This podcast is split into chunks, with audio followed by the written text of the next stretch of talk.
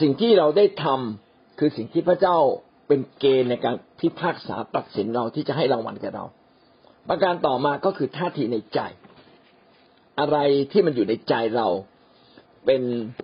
ต้นกำเนิดในการผลักดันขับเคลื่อนให้เราทำเขาเรียกว่าท่าที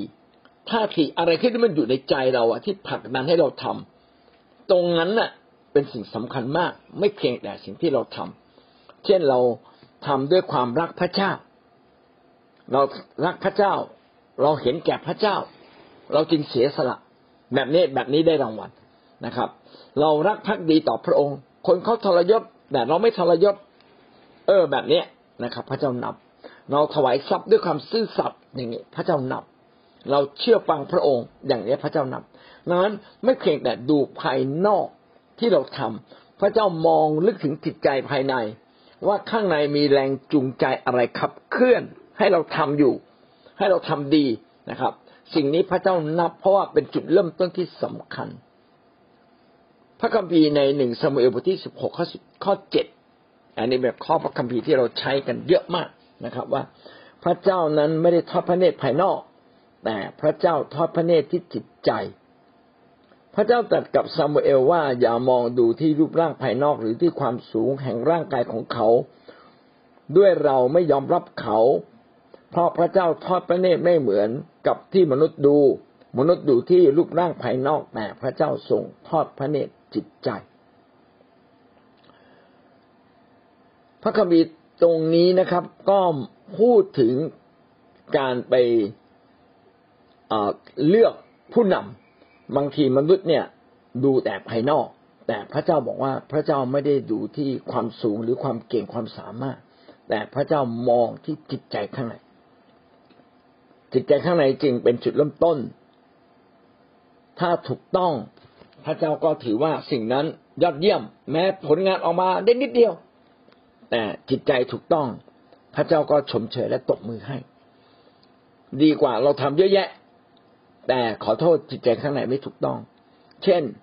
เราทำเพราะอยากจะได้รับคำชม เราถวายทรัพย์เพื่อ เราจะได้รับการยกย่องจากพี่น้อง ว่าโอ้คนนี้ทำใหญ่โตเพื่อพระเจ้า ดีมากเลย โอ้เราอยากได้รับคำชมมากเลย ลึกๆจริง ๆ เป็นการทำเพื่อพระเจ้าหรืออยากได้หน้า ถ้าอยากได้หน้าเนี่ย พระเจ้าบอกว่าสิ่งที่เราทำเนี่ย ก็เล็กน้อยมากเลยนะครับ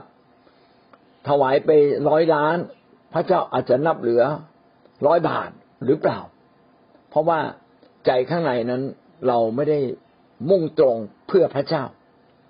ใจที่มุ่งตรงเพื่อพระเจ้านะครับ ต้องมีคาว่าพระเจ้าอยู่ตรงนั้น รักพักดีต่อพระเจ้า รักพระเจ้าเชื่อฟังพระเจ้ายอมจำนนต่อพระเจ้ายำเกรงพระเจ้านะครับ อยากจะเสียสละเพื่อพระเจ้า ต้องมีคำว่าพระเจ้าเป็นผู้รับ แบบนี้เขาเรียกว่าท่าทีในใจที่ถูกต้องหนึ่งพงกษัตริย์บทที่แปดข้อสามสิบเก้าขอพระองค์ทรงสดับในฟ้าสวรรค์อันเป็นที่ประทับของพระองค์ และพระราชทานอภัยและทรงกระทำและทรงประทานแก่ทุกคน ซึ่งพระองค์ทรงทราบจิตใจตามการประพฤติทั้งสิ้นของเขา เพราะว่าพระองค์คือพระองค์เท่านั้นที่ทรงทราบจิตใจของมนุษยชาติทั้งสิ้น พระเจ้าเป็นวิญญาณจิต พระเจ้าจึงทราบสภาพจิตใจของมนุษย์ทั้งสิ้นทุกคนว่าข้างในเป็นอย่างไร ใจที่ซื่อตรงต่อพระเจ้า ใจที่มอบถวายทั้งสิ้นต่อพระเจ้า พระเจ้าทรงทราบดีนะครับ คนที่ไม่จริงใจกับพระเจ้า คนที่ไม่กล้ามอบถวายทั้งสิ้นกับพระเจ้า พระเจ้าก็ทราบดี ทีนี้พระเจ้าต้องการอะไรอะ บางคนก็อาจจะสงสัยประเด็นนี้ ผมก็เปรียบเทียบอย่างง่ายๆ เวลาชายหญิงรักกัน จริง ๆ เราก็ไม่ได้วัดที่เงินนะครับ แม้ว่าตอนที่ตอนแต่งงานตอนมั่นเนี่ยต้องใช้เงิน แต่ความรักเนี่ย ไม่ได้วัดที่เงิน ความรักวัดที่เขา จริงใจที่จะรักเราคนเดียวหรือไม่ อันนี้มีค่าสำคัญที่สุด ถ้าเขารักเราด้วยความจริงใจเพียงคนเดียว อันนี้แหละมีค่าสูงสุดเลย ไม่ใช่แค่รักนะ รักก็ต้องรักเราคนเดียว เหมือนเรามีพระเจ้าเราต้องมีพระเจ้าเดียว มีหลายพระนี่ไม่ได้บอกพระเจ้าผมก็รัก พระอื่นผมก็รัก เอ้ยอย่างนี้ไม่ได้ พระเจ้าบอกไม่เอา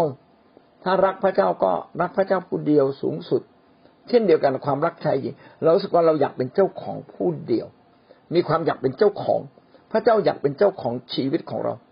เวลาเรารักสิ่งใดเราอยากให้สิ่งนั้นเป็นของของเรา เออมันแปลกมากเลย อันนี้ก็เป็นสิ่งที่บอกว่าจิตใจของเราข้างในเนี่ยต้องถูกต้องกับพระเจ้าจริงๆนะครับ มอบถวายทั้งสิ้นแด่พระองค์ พระคัมภีร์จึงบอกว่า รักพระเจ้าทั้งที่รักสุดจิตสุดใจ คือเต็มเต็มกำลังหัวใจ รักคนอื่นเหมือนรักตัวเอง เท่าๆกันเลยอะนะรักคนอื่นเหมือนรักกับรักตัวเองเท่าๆกันเลย แต่เราทำไม่ค่อยได้หรอกเรารักได้บางส่วน และเราก็รักตัวเราเองมากกว่า เราไม่ได้มีเมตตาเราไม่ได้เข็นแก่ใคร เราไม่ได้แคร์ใครนะครับ แบบนี้ก็ยังเป็นคนใฝ่เนื้อหนัง ยังไม่ใช่คนใฝ่พระเจ้า เราจึงต้องเติบโตขึ้นเมื่อเรามาเชื่อพระเจ้า เราต้องเคลียร์ใจของเราให้เติบโตขึ้นกับพระเจ้ามากขึ้นมากขึ้น จนรักพระเจ้าสุดจิตสุดใจ จนรักพระเจ้าแบบไม่มีเงื่อนไข และพระเจ้าก็ทราบดีนะครับ ทราบดีถึงจิตใจของเราว่าเราเป็นอย่างไร เมื่อเรามาเชื่อพระเจ้าเราเราทุกคนจึงต้องพัฒนาจิตใจเรา ให้เติบโตขึ้นนะครับ ในความรักในความเชื่อในความหวังใจ ไปจนถึงความบริบูรณ์ ไปจนถึงความความเป็นผู้ใหญ่สูงสุดเต็มบริบูรณ์นะครับ เท่ากับของพระเยซูคริสต์สดุดีบทที่ร้อยสี่สิบเจ็ดข้อสิบถึงข้อสิบเอ็ดพระองค์ไม่ได้พอพระทัยในกำลังของม้า พระองค์ไม่ได้ทรง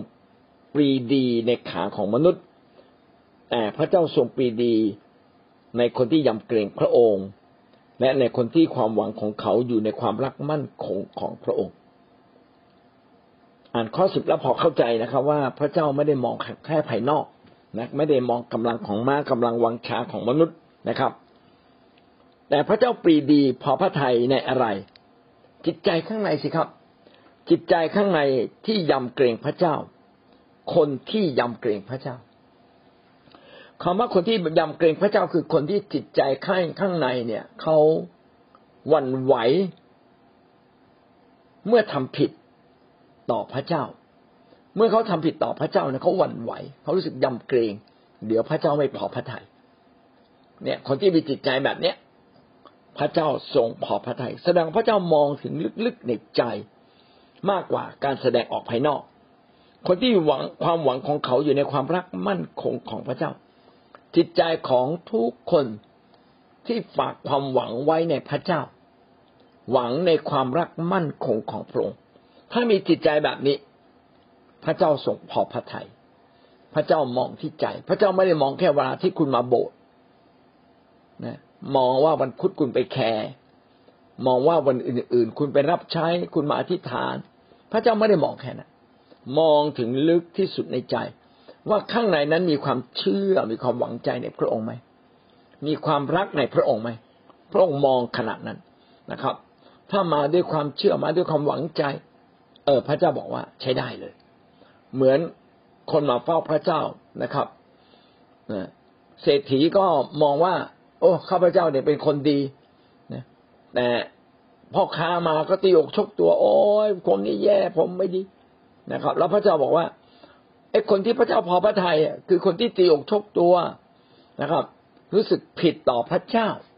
นี่เนี่ยคนยำเกรงพระเจ้า รู้สึกผิดต่อพระเจ้านะครับ รู้สึกว่าตัวเองยังไม่ดีพอนะครับ เรายังอยู่ในบาป เออ แต่คนหนึ่งรู้สึกว่าทนงตนว่าโอ้ยเราได้ดีเหลือเกิน จริงๆมีอีกหลายอย่างไม่ดี แต่ทนงตนว่าตัวเองดีเหลือเกิน ความเย่อหยิ่งความทนง จึงเป็นสิ่งที่พระเจ้าไม่พอพระทยัยเพราะว่าขวางกั้นทำให้คนเนี่ยไม่สามารถมาถึงพระเจ้าได้อย่างแท้จริง สุภาษิตบทสิบหกสิบหกข้อหนึ่งถึงข้อสองแผนงานของดวงความคิดเป็นของมนุษย์ แต่คำตอบของลิ้นมาจากพระเจ้า ทางทั้งสิ้นของมนุษย์ก็บริสุทธิ์ในสายตาของเขา แต่พระเจ้าทรงช่างจิตใจ พระเจ้าทรงรู้ถึงความในใจ ไม่ว่าท่านจะคิดอะไรอยู่ในใจ แต่ความคิดนั้นจะสำเร็จหรือไม่สำเร็จนะครับ ก็มาจากพระเจ้า ความคิดของมนุษย์ฝ่ายเดียว ก็ยังมีความจำกัด แม้จะฉลาดมาก มีความฉลาดเฉลียว มีความรอบรู้ มีความรอบคอบวางแผนอย่างดี ซึ่งเป็นสิ่งที่ดีไหมดีมากเลย ท่านต้องคิดวางแผนอย่างดีนะครับ ไม่ใช่ทำอะไรลูกๆลูกๆจะคิดก็รีบๆทำไม่ได้ไม่ได้ พระเจ้าปรารถนาท่านคิดอย่างรอบคอบ แต่แม้คิดอย่างรอบคอบ ความสำเร็จคำตอบของลิ้นนั้นมาจากพระเจ้าคำตอบของการวางแผนของการอธิษฐานของท่าน พระเจ้าจะเป็นผู้ที่ตอบนะครับ ทางทั้งสิ้นก็ดูเหมือนบริสุทธิ์ในสายตาของเขา บางทีเราคิดว่าเราเนี่ยดีมากแล้วนะ แต่ขอโทษต้องวัดด้วยตาช่างพระเจ้านะครับ ต้องสแกนโดย คอมพิวเตอร์ของพระเจ้า ไม่ใช่ความคิดของตัวเราเอง มนุษย์ก็แปลกมองตัวเองว่าเราดีนักดีหนา เราได้ทำความดีแล้วเยอะแยะ แต่จริง ๆ พระเจ้าบอกยังไม่ดีพอ ผมก็สังเกตเวลาเราคนเราทะเลาะกัน ก็จะมองเห็นแต่ความดีที่เราทำคุณไม่เห็นเหรอผมทำความดีแบบนี้กับคุณ อีกฝ่ายหนึ่งบอกว่าผมไม่เห็นหรอก แต่ผมเห็นถึงสิ่งที่คุณไม่ได้ทำและสิ่งที่คุณควรจะทำมากกว่านี้ เออ ผมก็ว่าดีเหมือนกันนะ การที่เราอยู่ท่ามกลางคนเนี่ยทำให้เรารอบคอบและเอียดละออมากขึ้นนะแต่ว่าพระเจ้าเป็นคนที่รอบคอบและละเอียดละออ เรามีมาตราวัดของพระองค์ที่ชัดเจน เราจึงต้องใช้มาตราวัดของพระเจ้านะครับ ไม่ใช่มาตราวัดของคน แล้วแล้วคนช่วยเราได้ไหมได้ครับ การที่เราอยู่กับใครแล้วไม่ทะเลาะกับใครเนี่ย ก็เป็นเครื่องสะท้อนที่บอกเราว่าชีวิตเราเริ่มใช้ได้นะครับ โดยเฉพาะอย่างยิ่งเมื่อเราอยู่กับคนที่ไม่ค่อยได้เรื่อง แล้วก็ไม่มีปัญหานะครับ อยู่กับคนอ่อนแอแล้วไม่มีปัญหา แสดงว่าเราใช้ได้ แต่ถ้าเราอยู่กับคนเข้มแข็งแล้วไม่มีปัญหาแบบนี้ยังยังไม่ได้ดีพอนะครับพี่น้องไปอยู่กับสิทธยาพิบาลแล้วไม่ทะเลาะกับสิทธยาพิบาลเนี่ยก็ยังเป็นเรื่องปกติธรรมดาแต่ถ้าพี่น้องไปอยู่กับสมาชิกใหม่ ๆ ซึ่งเขายังไม่ได้เปลี่ยนแปลงอะไรมาก แล้วพี่น้องไม่ทะเลาะกับเขา แสดงว่าพี่น้องเก่งมากนะครับ เก่งมากเลย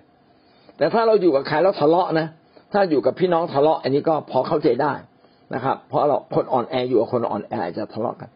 แต่ถ้าอยู่กับคนดีแล้วยังทะเลาะอีกอะต้องมองตัวเองให้เยอะๆละนะครับ ว่า เอ๊ะให้เรามีอะไรผิดบ้างก็เปล่าเนี่ย เราจึงไปทะเลาะกับคนที่เขาดีเหลือเกินแล้วอะนะ อันนี้เป็นเป็นวิธีการมองตัวเองนะครับ แล้วผมคิดว่าพระเจ้าก็มองเราละเอียดยิ่งกว่านั้นอีกนะตาช่างของพระเจ้าละเอียดละออนะครับ มีจุดทศนิยมนี่เยอะมากเลย จุดศูนย์ศูนย์ศูนย์ศูนย์หนึ่งคือละเอียดละออแล้วพระเจ้าก็อยากจะเห็นเรา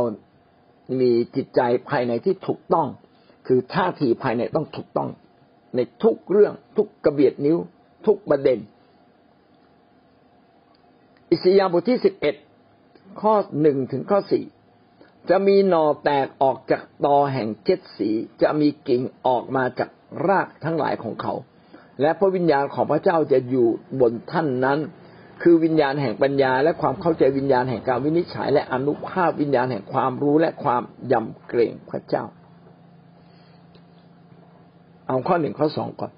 จะมีหน่อแตกออกจากเจ็ดสี ก็คือ จะมีลูกหลานของเจสสีเจสสีเป็นพ่อของกษัตริย์ดาวิดและพระเจ้าได้บอกไว้ว่าพงพันธ์คือลูกหลานของดาวิดวันหนึ่งนะครับ จะเป็นบุคคลสำคัญ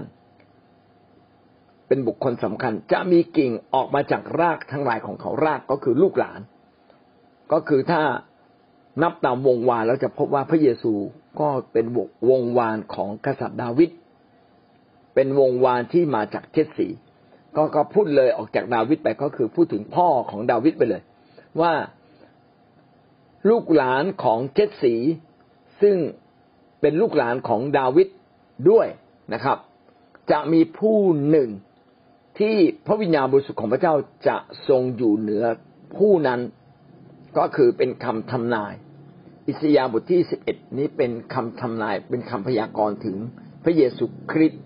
ว่าจะมาเกิดในโลก เกิดเป็นมนุษย์อยู่ในโลกนี้แล้วมาในวงวานของกษัตริย์ดาวิดคนยิวเขาจึงนับเชื้อสายกันตลอดเลยอันนี้มีขนาดถูกกวาดต้อนไปบาบิโลนแล้วอยู่ต่างแดนเขายังนับเชื้อสายเลย ไล่ตั้งแต่บัมพบุรุษชื่อนี้ ชื่อนี้ ชื่อนี้ ชื่อนี้ชื่อนี้ จนบางทีอาจารย์เปาโลบอกว่า อย่าไปใส่ใจกับสิ่งเหล่านี้เยอะจนเกินไปเลยนะครับ เพราะว่าจริง ๆ เนี่ยเรามาถึงพระเจ้าไม่ใช่โดยวงวานของของคนยิวแล้ว เรามาถึงพระเจ้าโดยกระโดดข้ามมานะครับ แต่ถ้าพูดถึงว่าพระเยซูจะมา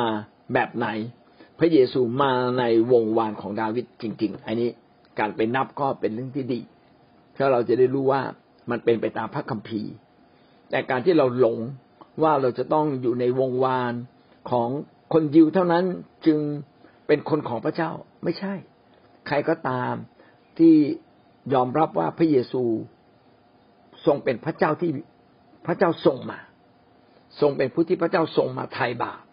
ผู้นั้นแหละนะครับ ก็จะได้รับความรอดในเวลานั้นเองนะครับ พระวิญญาณบริสุทธิ์ของพระเจ้าจะมาอยู่บนท่าน เป็นพระวิญญาณแห่งสติปัญญา มีปัญญาความเข้าใจวินิจฉัยนะครับ และเป็นฤทธิเดชก็คือเป็นอนุภาพนะครับ ขณะเดียวกันก็มีความยำเกรงพระเจ้า เห็นไหมครับว่าเออไม่เพียงแต่มีความรู้ความสามารถมีฤทธานุภาพนะครับ แต่ เป็นผู้ที่ยอมจำนนต่อพระเจ้า พระเจ้านั้นทรงเป็นใหญ่เหนือเขา เวลาเรามาเชื่อพระเจ้าบางที เราไม่ยอมให้พระเจ้าไปเป็นใหญ่ เราเพียงแค่อยากจะได้รับการอวยพรจากพระเจ้า ซึ่งอันนี้ยังไม่ถูกต้องเอาเราดูข้อสามข้อสี่ต่อไปนะครับ ความพึงใจของท่านก็ในความยำเกรงพระเจ้าท่านจะไม่พิพากษาตามที่ตาท่านเข็น หรือตัดสินตามซึ่งขู่ท่านได้ยิน แต่ท่านจะพิพากษาคนจนด้วยความชอบธรรมตัดสิน ผู้มีใจทอมแห่งแผ่นดินโลกด้วยความเที่ยงธรรม ท่านจะตีโลกด้วยกระบองแห่งปากของท่าน ท่านจะประหารคนอธรรมด้วยลมแห่งริมฝีปากของท่าน เอแล้วเรื่องนี้มันเกี่ยวอะไรกับท่าทีในใจ ออกกำลังบอกเราว่า แม้พระเยซูคริสต์ จะเป็นพระเจ้า พระองค์ก็อยู่ในกรอบแห่งความชอบธรรมและเที่ยงธรรมของพระเจ้า พระองค์ไม่ออกนอกกรอบนี้เลย พระองค์ทรงใส่ใจในความชอบธรรมและความยุติธรรม ความยำเกรงพระเจ้านะครับ ใครที่ทำถูกต้องแบบนี้จะได้รับการอวยพรแต่ถ้าไม่ถูกต้อง พระองค์จะปราบด้วยกระบองแห่งปาก ก็คือด้วยถ้อยคำ คือเมื่อพระเจ้าตรัสก็เป็นการลงโทษทันที เมื่อพระเจ้าอวยพรก็เป็นการอวยพรทันที ตีโลกด้วยกระบองแห่งปากของท่าน ก็คือการพิพากษาโลกมนุษย์ด้วยความจริงของพระองค์ที่ท่านกล่าวออกมา ท่านจะประหารคนธรรมด้วยลมแห่งริมฝีปากของท่าน สิ่งเหล่านี้พูดถึง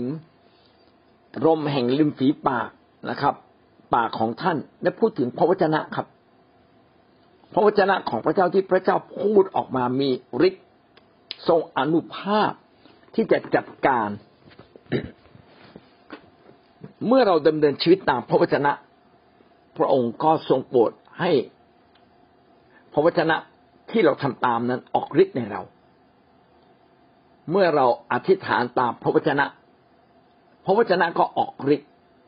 เมื่อจิตใจของเรายอมให้พระวจนะเป็นใหญ่ ระวจนะก็ออกฤทธิ์นะครับ และแบบเนี้ยเป็นสิ่งที่พระเจ้าทรงพอพระทยัยพระเจ้าพอพระทัยที่เราจะอยู่ในความชอบธรรมอยู่ในความเที่ยงธรรม อยู่ในความยำเกรงพระเจ้า เพราะว่าเราดำเนินตามพระวจนะของพระองค์และพระวจนะของพระองค์จะออกฤทธิ์ในชีวิตของเรา และผู้ที่เป็นแบบอย่างในเรื่องนี้ก็คือพระเยซูคริสต์ ซึ่งมาจากรากแห่งเจสสีก็คือมาจากวงวานของเจสสีหรือดาวิดพระองค์นั้นจะเต็มด้วยพระวิญญาณ แห่งสติปัญญาและความรอบรู้ และเต็มด้วยพระวจนะแห่งความจริงของพระเจ้าที่อยู่ในพระองค์มัทธิวบทที่ยี่สิบสามข้อยี่สิบห้าถึงข้อยี่สิบหกวิบัติแก่เจ้าพวกธรรมจารและพวกฟาริสีคนหน้าซีใจขดด้วยเจ้า ชำระถ้วยชามแต่ภายนอก แต่ภายในถ้วยชามนั้นเต็มด้วยโจรกรรมและการมัวเมากิเลส โอพวกฟาริสีตาบอดจงชำระถ้วยชามภายในเสียก่อน เพื่อข้างนอกจะได้สะอาดด้วย สิ่งที่สำคัญมากไม่ใช่ความรู้ พวกธรรมจารเนี่ยเป็นพวกที่มีความรู้ เป็นพวกที่คัดลอกพระคัมภีร์เขียนพระคัมภีร์ พวกนี้จะรู้มากเลยนะครับ ว่าพระธรรมเล่มไหนมันเกี่ยวกับเรื่องอะไร รู้หมดเลย ซึ่งเป็นสิ่งดีไหมเป็นสิ่งดีนะครับ พวกฟาริสีเป็นพวกที่เคร่งครัดตามบทบัญญัติของพระเจ้า แต่เป็นพวกที่เทรนตรงนะครับ เอาแต่บทบัญญัติของพระเจ้าที่เป็นแต่ภายนอก มาใช้แต่ไม่ได้สนใจถึงจิตใจข้างในจริง ๆ ว่าถูกต้องตามพระวจนะหรือไม่ คือฟาริสีเนี่ยถูกต้องแต่ภายนอก แต่ด้านหลังนั่นอาจจะเต็มด้วยความโศโครก เต็มด้วยความมัวเมาในสิ่งที่ชั่วร้ายมันก็จะเป็นเหมือนกับเราหลายหลายคนนะเวลาขึ้นธรรมาสเข้าโบสถ์เวลาเป็นผู้สอน โอ้สอนดีมากเลย ผมเองก็สอนดีมากเลย แต่เวลาทำบางที ผมก็ทำไม่ได้นะเพราะผมยังไม่ได้เปลี่ยนชีวิตของผมจริง ๆ พระคัมภีร์ในที่นี้จึงบอกว่า อย่าให้มันสะอาดแต่ภายนอก ต้องสะอาดภายในด้วย นะพวกฟาริสีตาบอดก็พูดถึงคนที่มีความรู้ คนที่เคร่งครัดทั้งหลาย เป็นเหมือนคนตาบอดหน้าซื่อใจคดข้างนอกดูดี แต่ข้างในยังใช้ไม่ได้เลย เราจึงต้องรับการชำระภายใน ถ้าจิตใจภายในเราเปลี่ยน ไม่ช้าไม่นานพฤติกรรมเราจะเปลี่ยน ผมก็มาสังเกตดูก็เป็นเรื่องจริงว่า มีหลายอย่างที่ใจข้างในแค่รู้ จิตใจข้างในแค่รู้ แต่เราไม่สามารถปฏิบัติได้เลย ก็แสดงว่าไอ้พระวจนะของพระเจ้ามันไม่ได้อยู่ในใจเราจริงมันยังไม่งอกขึ้นมาเลย ยังไม่เป็นต้นเลยยังเป็นหน่ออ่อนอยู่เลย ยังเป็นเบบีฝ่ายวิญญาณเลยนะครับ มันไม่ได้อะคือคริสเตียนตราบใดที่เราที่เรายังมีชีวิตอยู่ เราจะเป็นทารกฝ่ายวิญญาณนี่ไม่ได้ เราต้องเป็นผู้ใหญ่ฝ่ายวิญญาณเพราะวจนะทุกข้อทุกคำทุกตอน ต้องสามารถเป็นจริงนะครับ ความสัตย์ซื่อความเที่ยงทำความยำเกรงพระเจ้า ชีวิตที่บริสุทธิ์ สิ่งเหล่านี้มันต้องเป็นจริง ไม่ใช่หน้าไหว้หลังหลอก ฟาริสีนี่หน้าไหว้หลังหลอกนะเขาเลยจึงเรียกว่าหน้าซื่อใจคดนะเป็นคนตาบอดไฟวิญญาณ คือคิดว่าทำดีแต่ภายนอกก็ใช้ได้ แต่พระเยซูบอกว่าไม่ได้นะครับ ต้องชำระภายในชำระถ้วยชามภายในก็ชำระจิตใจข้างใน นะครับ เพื่อชีวิตข้างนอกจะได้สะอาดด้วย อันนี้ก็พูดถึงท่าทีในใจ ว่าท่าทีในใจต้องมี แล้วก็ต้องให้ท่าทีในใจเนี่ย ปรากฏออกมาเป็นการแสดงออกภายนอก ด้วยลูกาบทที่หกข้อสี่สิบสามถึงสี่สิบห้าต้นไม้ดีย่อมไม่เกิดผลเลวต้นไม้เลวย่อมไม่เกิดผลดี เพราะว่าจะรู้จักต้นไม้แต่ละต้นได้ก็ด้วยผลของมัน เขาทั้งหลายย่อมไม่เก็บ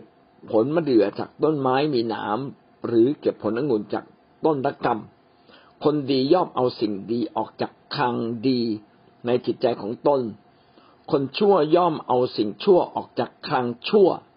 ในจิตใจของตนด้วยใจเต็มด้วยอะไรเปล่าก็พูดออกมาอย่างนั้น พระคัมภีร์นี้ก็อธิบาย ว่าเราจะรู้จักข้างในก็ดูจากข้างนอกด้วยนะครับเขาบอกข้างนอกเป็นอย่างไร บอกได้เลยว่าข้างในก็เป็นอย่างนั้น ต้นไม้ดีย่อมเกิดผลดีจะเกิดผลเลวไม่ได้ ถ้าจิตใจเราถูกต้อง เราก็ต้องแสดงออกมาอย่างถูกต้องและดี จะไม่มีทางที่จะไปด่าเขาจะไม่มีทางที่จะไปคิดร้าย ต่อคนอื่น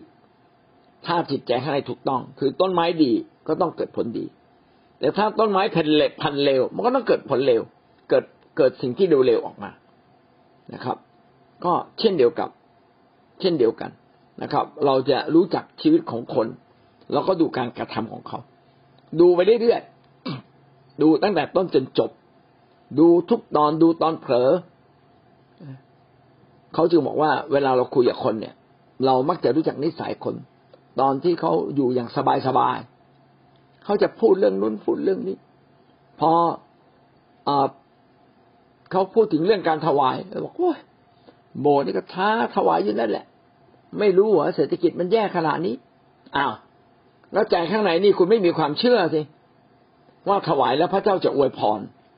เห็นไหมโอ้แต่แต่ตอนอยู่ในโบสถ์อะเอเมนเอเมน เอาแต่ว่าเผลอปั๊บเดียวพูดออกมาเลย ไม่รู้หรือไงว่า เศรษฐกิจมันแย่ไปหมดแล้ว อาจารย์อย่าเพิ่งปรับปรุงโบสถ์ได้ไหมอย่างเงี้ยเป็นต้น เอาแล้วความเชื่ออยู่ตรงไหนความเชื่อมั่นในพระวจนะอยู่ตรงไหน ความเชื่อมั่นในพระวจนะมันต้องเกินเลยกว่าปัญหาที่เราเผชิญสิครับ เนี่ยเพราะว่าเราดำเนินชีวิตโดยความเชื่อไงเราไม่ได้ดำเนินชีวิตนะครับ ด้วยสิ่งที่มองเห็นเท่านั้นนี่ถูกไหมครับ สิ่งที่เรามองเห็นก็เป็นเรื่องที่สำคัญเราก็ต้องระมัดระวัง แต่สิ่งที่สำคัญยิ่งกว่านั้นก็คือ การดำเนินชีวิตโดยความเชื่อ คนดีย่อมเอาสิ่งดีจากคลังดีในจิตใจของตน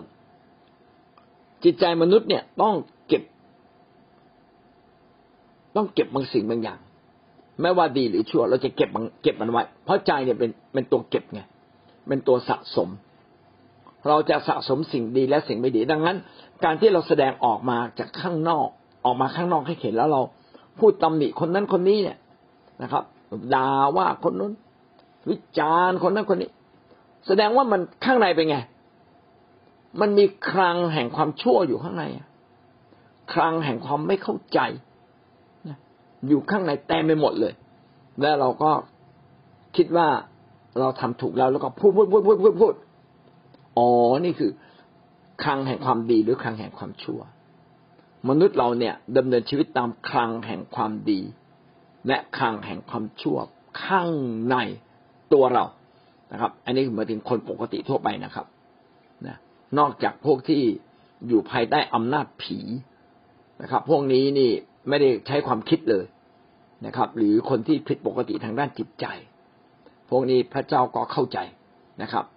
ราะว่าเขาไม่ได้มาจากจิตใจของเขาจริง ๆ เอาละทั้งหมดนี้ทำให้เราเขียนว่า จิตใจข้างในเนี่ยเป็นเรื่องสำคัญที่กำหนดภายนอก และพระเจ้าไม่เพียงแต่สนใจการกระทำภายนอก พระเจ้าสนใจนะครับ สิ่งที่อยู่ในใจข้างในว่าถูกต้องหรือไม่นะครับ เป็นมาจากคลังแห่งความดีหรือมาจากคลังแห่งความชั่ว และพระเจ้าก็ทรงพิพากษาตามนั้น หนึ่งจุดสามความสัตย์ซื่อ อันนี้ก็เป็นอีกเรื่องหนึ่ง ไม่เพียงแต่การกระทำไม่เพียงแต่ท่าทีในใจ แต่ท่าทีในใจที่สัตย์ซื่อ เป็นอย่างไรก็ค่อยพูดพรุ่งนี้นะครับ วันนี้เราจบเพียงแค่นี้นะครับ พระเจ้าจะให้รางวัลเราตามการกระทำที่เพื่อพระเจ้าของเรา การกระทำที่เข็นแก่พระเจ้า การกระทำที่ทำดีออกไป นะครับ ไม่ได้คิดถึงตนเองแต่คิดถึงคนอื่น เป็นความรักความเมตตา เป็นความยุติธรรม เป็นความชอบธรรม เป็นความยำเกรงพระเจ้า แล้วก็ต้องมาจากใจที่ถูกต้อง คือไม่ใช่สิ่งที่ออกมาถูกต้องอย่างเดียวนะแต่ใจข้างในต้องถูกต้องด้วย ใจข้างในถูกต้องข้างนอกก็จะถูกต้อง เอาละพี่สาระก็มีถ้อยคำที่ดีนะ ชีวิตต้องดีภายนอกถูกต้องภายใน ดีภายนอกถูกต้องภายใน เออ อันนี้ดีมากเลย ขอขอเก็บเอาไว้เลยนะครับไอ้กำลังพูดถึงว่า คนบางคนเนี่ยทำดีแต่คนบางคนชอบวิจารณ์ไอ้คนทำดีที่ถูกวิจารณ์อาจจะหวั่นไหว ส่วนไอ้คนวิจารณ์เนี่ย ก็ไม่รู้หลักความจริง ก็ใช้ความคิดตัวเองวิจารณ์ไปทั่ว อะไรมันถูกอะไรมันผิด ผมคิดว่าต้องเริ่มต้นที่ตรงนี้ก่อน ต้องมีตาช่างของพระเจ้าก่อน เราต้องเอาหลักสัจธรรม เอาหลักสัจธรรมคือเอาหลักความจริงของพระเจ้าเนี่ยมาตั้งก่อน ความดีก็คือความดี ความชั่วก็คือความชั่ว ถูกก็คือถูกผิดก็คือผิด แม้มนุษย์ว่าถูก แต่พระเจ้าว่าผิด มันก็คือผิด เช่นขี้โกงเนี่ยยังไงพระเจ้าก็ว่ามันผิด อย่างเงี้ยเป็นต้น ล่วงประเวณีดูเหมือนหน้ามีเหตุผลมากน้อยขนาดไหน พระเจ้าก็ว่ามันผิดมันล่วงประเวณี ดังนั้นเราจึงต้องยึดหลักการพระเจ้าก่อน เอาหลักการพระเจ้ามา มาแยกแยะ มาตีความมาพิพากษา ว่าอะไรถูกอะไรผิด เช่น ถ้าเราจะถวายสิบรถเราสักเก็บออม ถูกไหมถูก เพราะว่าเราทำเพื่อพระเจ้า และพระเจ้าก็บอกว่าการถวายสิบรถเป็นเหมือนกับเป็นเหมือนกับนะ การที่เราไปหว่านพืชไว้ในดิน มันก็จะงอกขึ้นมาได้รับผลตอบแทน คนที่ไม่ถวายสิบรถก็เป็นเหมือนกับคนไม่หว่านพืช เก็บเมล็ดกินซะหมดเลย ในเมื่อคุณไม่หว่านพืช คุณก็ไม่ได้รับการเก็บเกี่ยว มนุษย์รับการอวยพรไม่เพียงแต่จากตัวเองอย่างเดียว แต่เราได้รับการอวยพรจากพระเจ้า เพราะว่าโลกทั้งสิ้นนี้ปกครองโดยพระเจ้า ดังนั้นเราต้องได้รับพระพรจากพระเจ้าด้วย เราจึงต้องดำเนินชีวิตถูกต้องทั้งต่อมนุษย์และทางต่อพระเจ้า แต่ถ้าเราถูกต้องต่อเฉพาะมนุษย์แล้วไม่ถูกต้องต่อพระเจ้า เราก็จะไม่ได้รับการอวยพรจากพระเจ้า เราก็จะไม่ได้รับความรอด เราจึงต้องถูกต้องทั้งต่อพระเจ้าและมนุษย์ ส่วนคนวิพากษ์วิจารณ์คนอื่นมันผิดตั้งแต่ต้นแล้ว คนไปเปรียบเทียบคนวิจารณ์ก็ผิดหมดนะครับ เราควรจะมาตรวจสอบตัวเราเองว่าเรามีอะไรแต่เมื่อเทียบกับคนอื่นแล้ว เรายังไม่ดี ก็ไปปรับปรุง ถ้าเราเทียบกับคนอื่นแล้วดีนะครับ เราก็ทำดีต่อไป แต่คนที่เปรียบเทียบแล้วไปว่าคนอื่น ก็ล้วนแต่ผิดหมดนะครับ ผู้นำก็เช่นเดียวกันนะครับ แม้เราเห็นความผิดของคนอื่น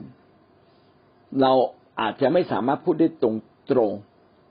แต่เราจะมีวิธีการที่จะให้สติปัญญา ในการสอนอย่างแนบเนียนได้ไหมเพื่อเขาจะเข้าใจ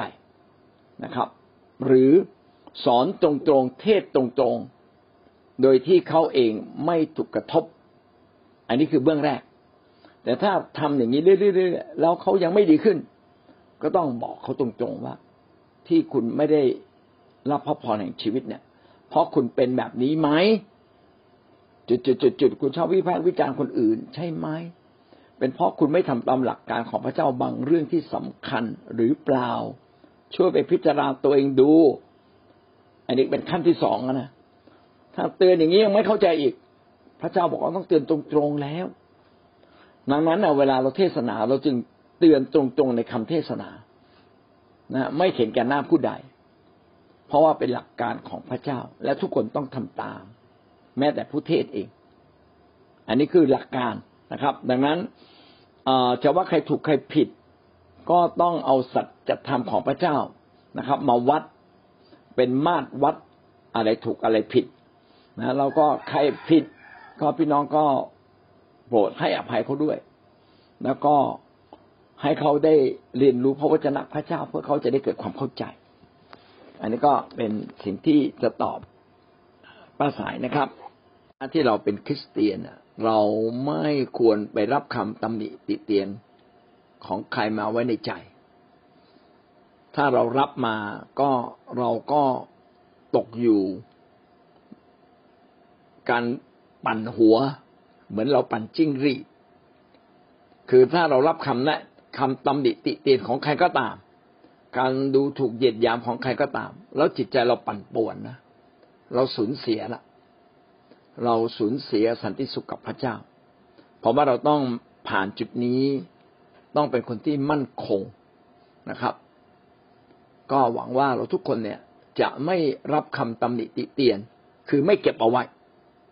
ฟังเหมือนหูทวนลมนะครับ ทีนี้เอาละมีคนทำผิด เราเป็นผู้นำไหมถ้าเราเป็นผู้นำเราต้องเดือดร้อน ผู้นำต้องไปแก้ แต่ถ้าเราถูกกระทำนิ่งๆเลยฮะต้องนิ่งๆไว้ พระเจ้ากำลังทดสอบใจเราว่า จะนิ่งเป็นไหมอดทนเป็นไหมถ้าพระเยซูคริสต์ยังถูกว่าอย่างร้ายแรงผิดผิดๆ แล้วก็ถูกฆ่าด้วย พวกยังอดทนได้เลย และเราเป็นแค่คนธรรมดา เขามาว่าเรานิดๆหน่อยๆแล้วเราก็โอ้เดือดเนื้อร้อนใจจนเกินขนาดเพราะว่าไม่ได้ เราต้องเป็นผู้ใหญ่ถึงขนาดที่ว่าเราผ่านพ้นขันพูดนี้เราไม่ต้องไปหา ไม่ต้องไปหาว่าใครพูด ใครพูดอะไรก็ได้แก่เขานะครับเขาทำผิดก็ได้แก่เขา เพราะว่าทุกอย่างพระเจ้าพิพากษาตามการกระทำนี้ เราไม่มีหน้าที่พิพากษา หน้าที่การพิพากษาเป็นของพระเจ้า และผู้ปกครองเป็นหัวหน้าแคร์เป็นผู้ใหญ่ในโบสถ์เมื่อรู้เรื่องเหล่านี้ก็ต้องสิบสอบเราไม่เราไม่มีหน้าที่สิบสอบเรามีหน้าที่รายงาน และก็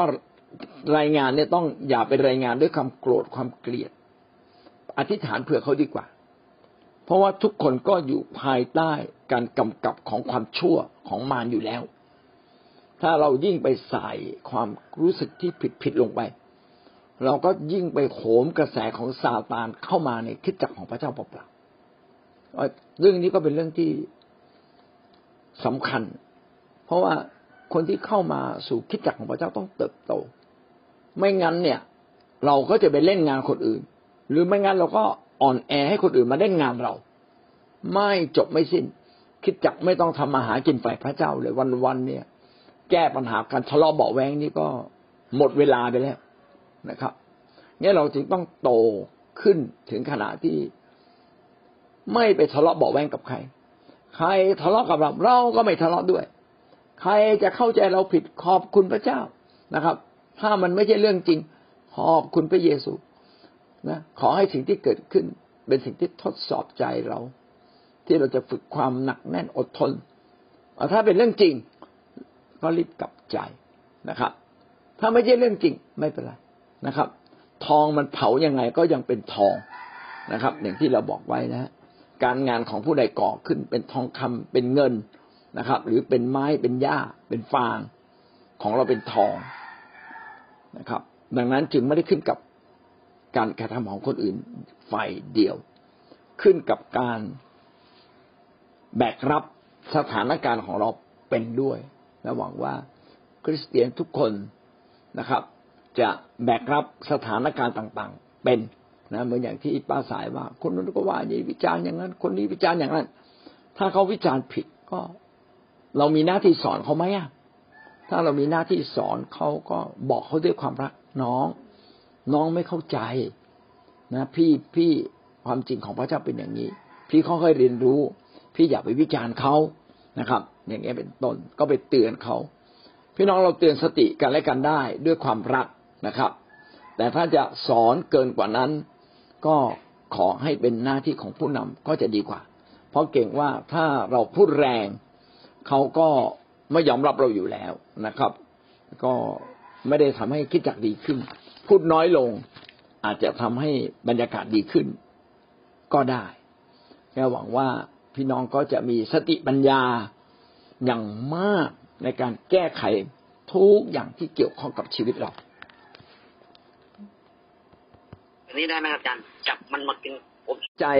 อาจารย์ขอบคุณทอมใจแล้วไปแก้ปัญหานะครับ ดีที่สุดครับ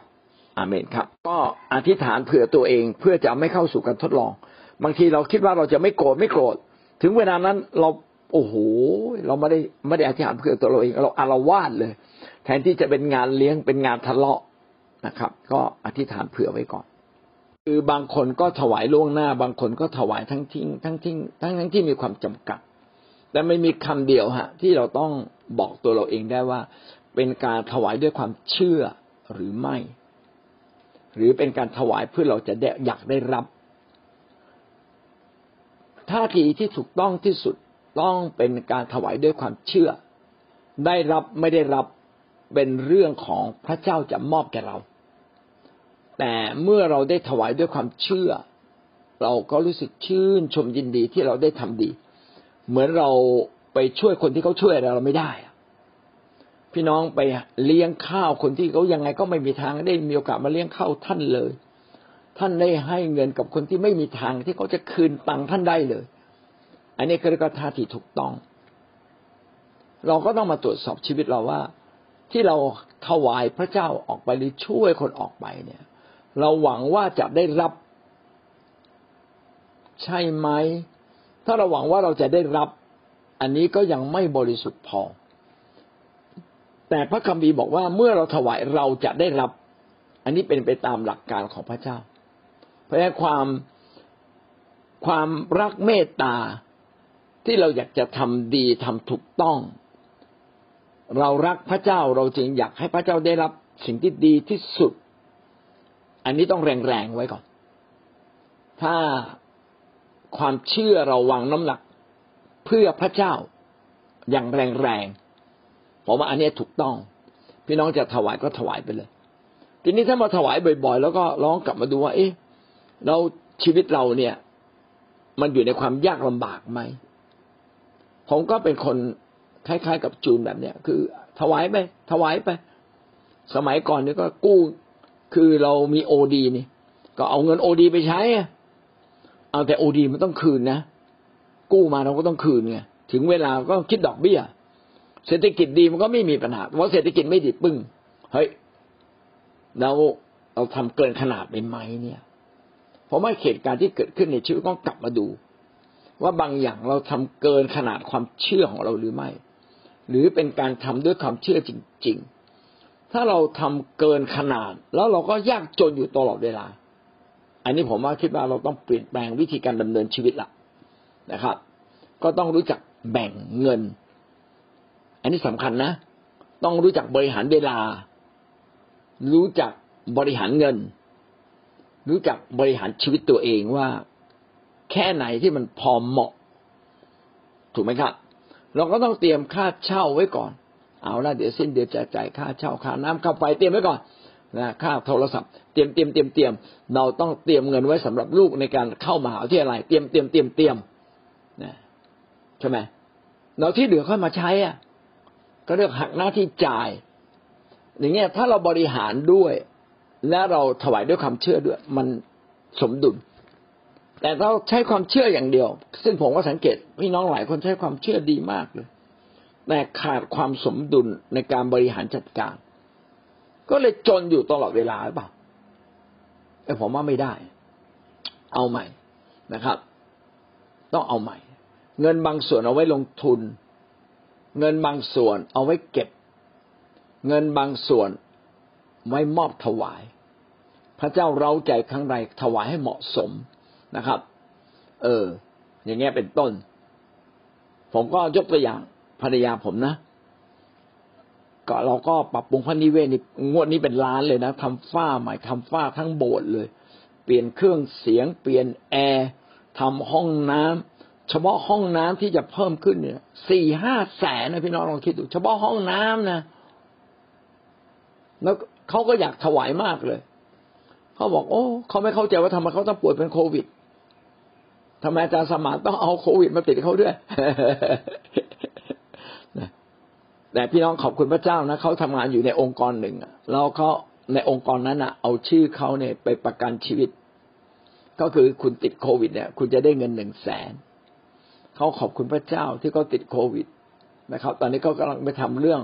เพื่อจะได้เอาเงินหนึ่งแสนมาถวายในการสร้างพระนิเวศของพระเจ้า